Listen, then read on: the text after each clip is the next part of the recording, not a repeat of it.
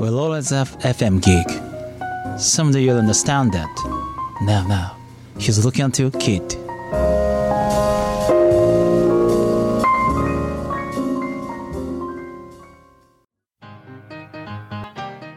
ミドのここからララジオ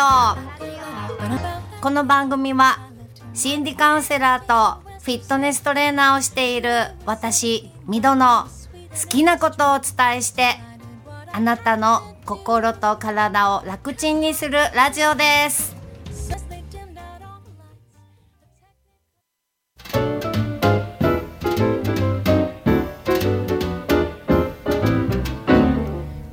こんばんは、みどです。3月17日土曜日夜の7時、いかがお過ごしでしょうか？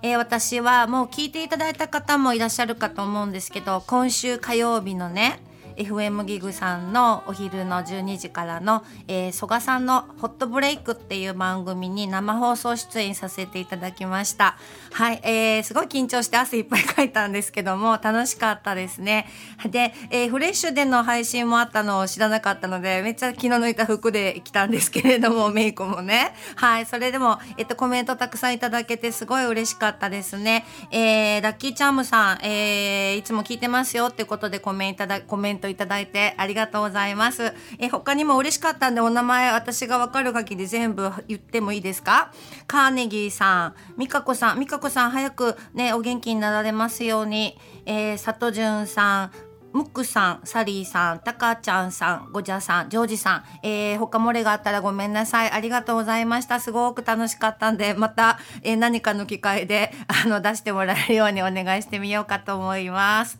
ということで、えー今週も、えーここからのラジオ始まります。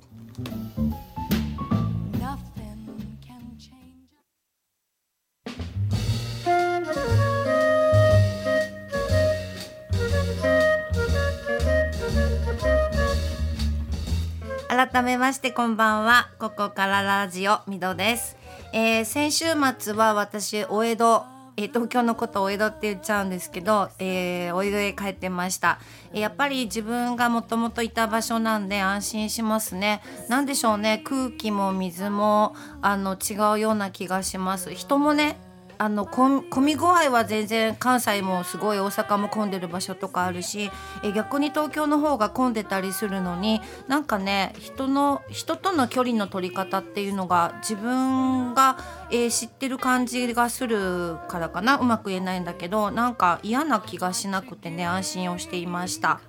はい。で、それで東京に何しに行ってたかっていうと、えー前にもちょっと話をしたんですけど、ACSM っていうアメリカスポーツ医学会っていうところの、えー CEC セミナーっていうね、えっ、と、資格の、えー継続のセミナーに、えー参加していました。えー私、ブログにもちょっと書いたんですけども EPC っていう資格を持っていましてエクササイズフィジオロジストっていう運動生理学者っていう資格があるんですけれどもね。だから語るとすごいんだけどはい特に何もしていませんけれどもね。はい。でその中であの2日間セミナーを受けててちょっと聞いたことで皆さんにお伝えできたらいいなって思うことをちょっと今から話そうと思うんですけれどもね。まだ自分の中で頭の中の整理ができていないので、えーどれだけ話せるかちょっとわからないんですけど全体を通して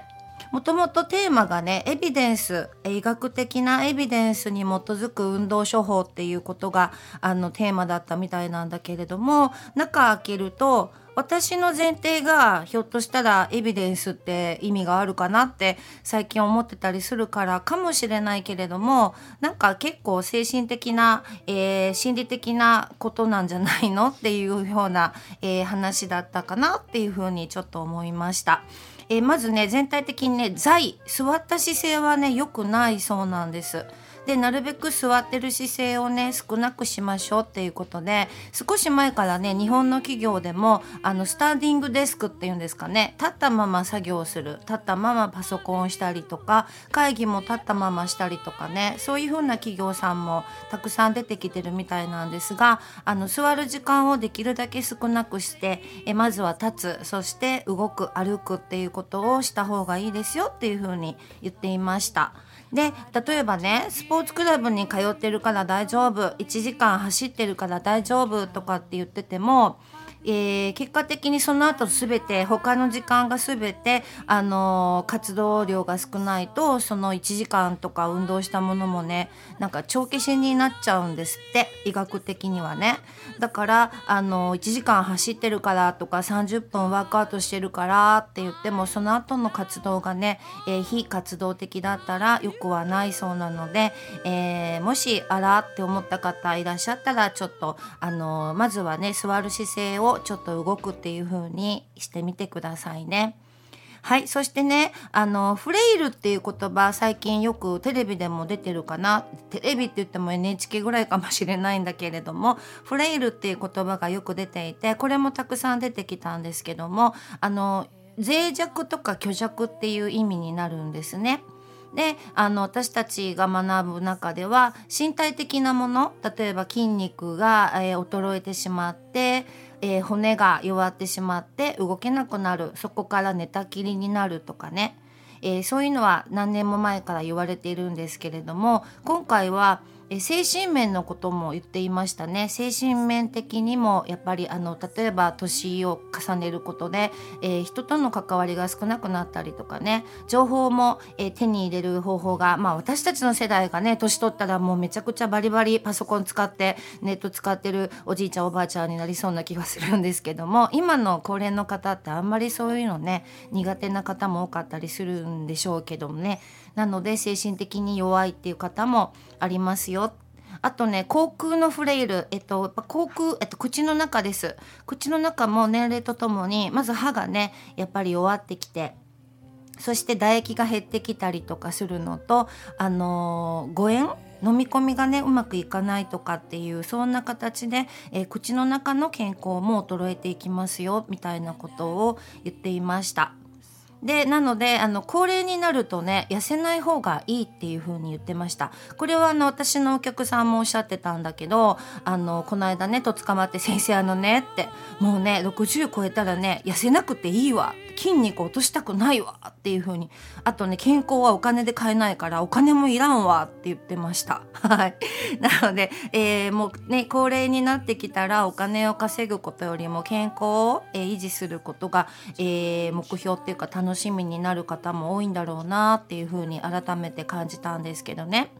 っていうことで、あのー医学的にはぽっちゃりしてるのが 一番長生きするみたいな感じです。まあぽっちゃりの度合いがねどれどういうものなのかがうまくわからないので何とも言えないんですけどね。あとそのぽっちゃりがね、あのーだんだん筋肉も霜降り状態になるんですって年取ると。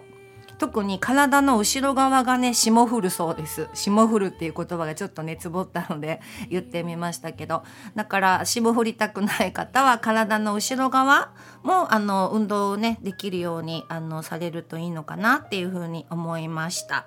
であの結局ね思ったのが嫌なことはやめて好きなことするのが一番生きてて幸せで長生きできるんじゃないかなっていうふうに思うのね。えー嫌なこと我慢してたらそれは病気になりますよね精神的にもしんどくなるし、えー嫌なことをやってるから体も例えば肩が凍ったり、えー腰が痛くなったりするかもしれないし病気になっちゃうかもしれないでしょ。ね、だから嫌なことはさっさとやめて好きなことをするっていうことが究極なんじゃないかなと。ただねアメリカスポーツ医学会っていう名前を名乗ってて 嫌なことはやめて好きなことをしましょうっていうわけにはいかないでしょうからねいろいろ小難しい、えーワークショップお話をね聞いてたわけなんですけれどもね。ということで、えー、と今日の1曲目そろそろいきますね今日は宇多田ヒカルさんの「あなた」です。あなミ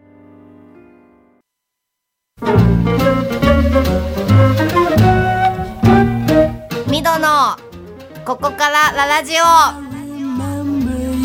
オ。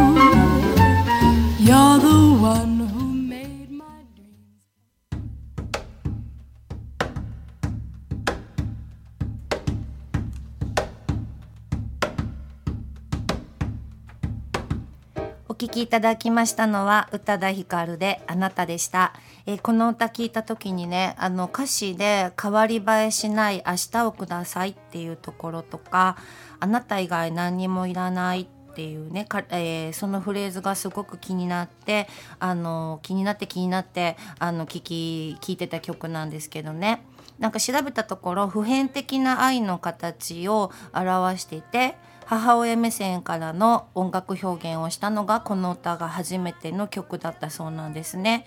であの、まあ、ネット情報なんですけど死んでも手放せないほどこの世の何かに執着することの人間らしさに共感して自分の死後を想像して制作したそうでね。でここ読んでも私正直あの死んでも手放せないほど何かに執着するっていうのが私にはちょっとわからないんだけれどもだから、まあ、子供がいないのか、まあ、いないっていうかあの何ですかね意図的に作ら作らなかったわけじゃないんですけれどもね、えーだからそうなのかななんてちょっと思ったりもしてるんですけどでも母ってっていうのも一回人生でやってみたかったなっていうのはありますね。であの代わりに、まあ、猫をね飼ってたりあと動物犬とかも好きなんですけれどもでここであの今夜は皆さんに残念なお知らせというか報告があります。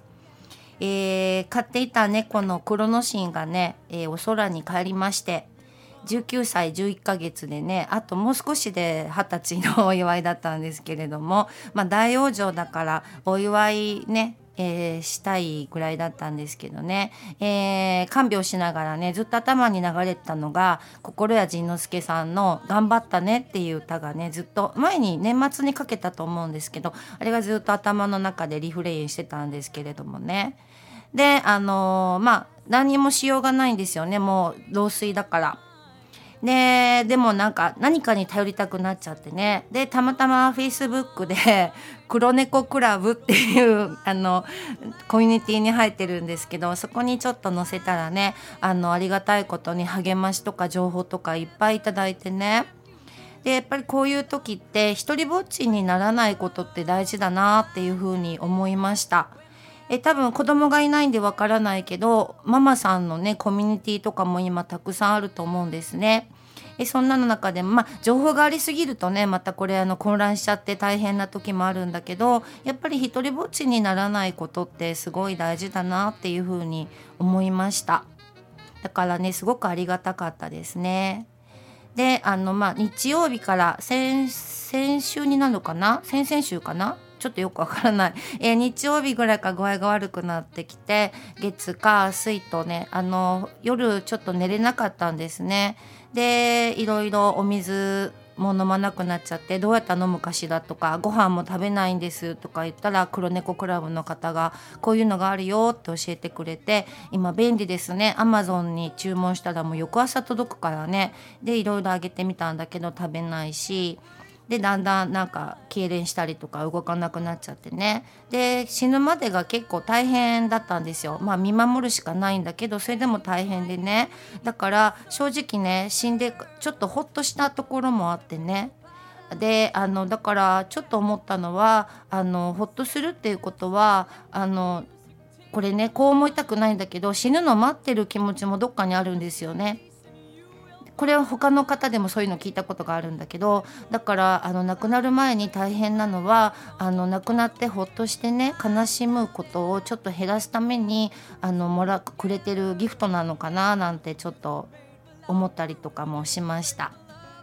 で不思議な話をしますよあの亡くなる直前にもう亡くなっていくところで光が2つねポーンポーンって降りてきたのか出ていったのか分からなかったんだけど見えたのね。であのうち前にもう2匹猫がいたのであのその猫がね 迎えに来たのかななんて思ったりしたんだけれどもえ旦那さんに言うとね「えもうとっくの昔に生き返ってるやろ」って「まだ生き返ってないわけないやろ」みたいなね こと言われてなんかせっかくね悲しみに浸ってるのにね ねなんかしょうもないこと言うわとか思ってねはい。でいろいろ思うことはね自分の思考なんですよね。えー悲しい事実はあるんだけれども自分の思考の中でそれをいろんな意味付けに変えていくんですね。だからあのわざわざその悲しみを作らないことって大事だなっていう風に実感しました。それと他のこととつなげないことね、えー今悲しいことがあるんだけど他とつなげてあれもこれもでもっと悲しくなろうとしないっていうことも大事だなって。であのそうなるってことは別にね自分の中で消化できていない悲しみがあるんですよねだからそれに気づくことも大事だなっていうふうに今回思いました。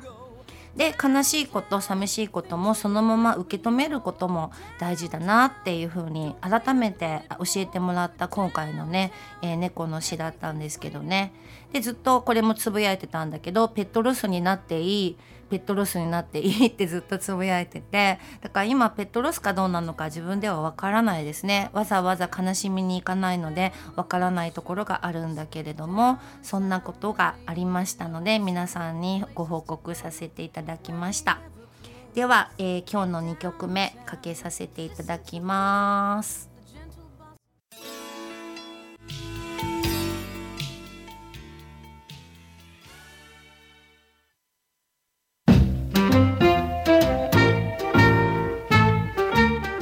ここからララジオ。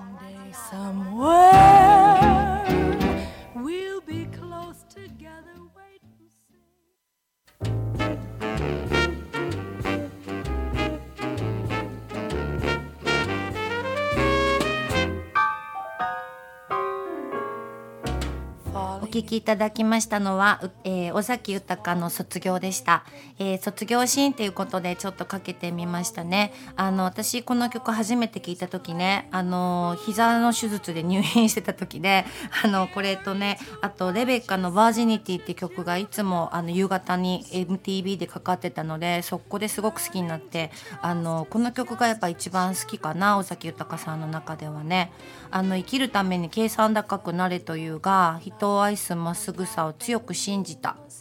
大切なのは何？愛することと生きるためにすることの区別を迷ったとかいうところがねなんか青春だなっていう風に思います。はいあのいろんなことにね卒業するシーズンかもしれませんがあの良い卒業がねできるといいですね。はい、えー話は変わりまして来週はあの私のね大好きで仲良しのお友達のあーちゃん皆さん知らない人だよあーちゃんをゲストに、えーお招きしてベリーダンスのこととか旅行の、えーこととかお酒も好きな人なのでね、えーもっと研究者の方なので興味深いお話がいろいろ出てくると思いますので、あのーお楽しみにくださいね。で、えー私への連絡は心や、えー漢字で心と、えー、やはお店のやですね。えー、みどで検索すると、あの、私の、えー心も体も自由で楽ちんにっていうブログが出てきますし、えーこれ覚えられないと思うんだけど、メールアドレスが